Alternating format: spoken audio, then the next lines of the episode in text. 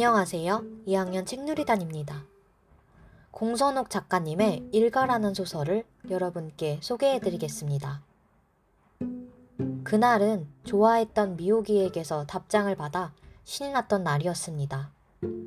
답장을 빨리 읽어보고 싶은 마음에 속도를 높여 집으로 가던 길에 어떤 아저씨가 우리 과수원에서 나오셨습니다.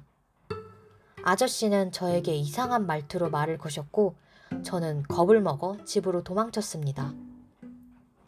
집에서 엄마에게 말을 하던 중 과수원에서 본 그 아저씨가 저희 집으로 들어오셨습니다. 아저씨는 자신을 아버지의 일가라고 소개하셨습니다. 그 후로 아저씨는 저희 집에 머물며 일을 하시기 시작했습니다. 당연히 엄마는 싫어하셨고요. 그래도 최대한 티를 내시진 않으셨습니다. 하지만 부모님이 사소한 일로 부부싸움을 하셨고 그동안 쌓인 게 많던 어머니가 결국 집을 나가셨습니다.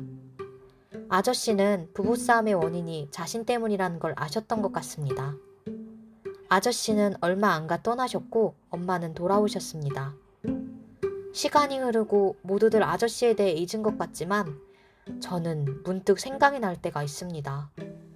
그리고 아저씨를 생각할 때면 눈물이 흐릅니다. 지금까지 들어주셔서 감사합니다.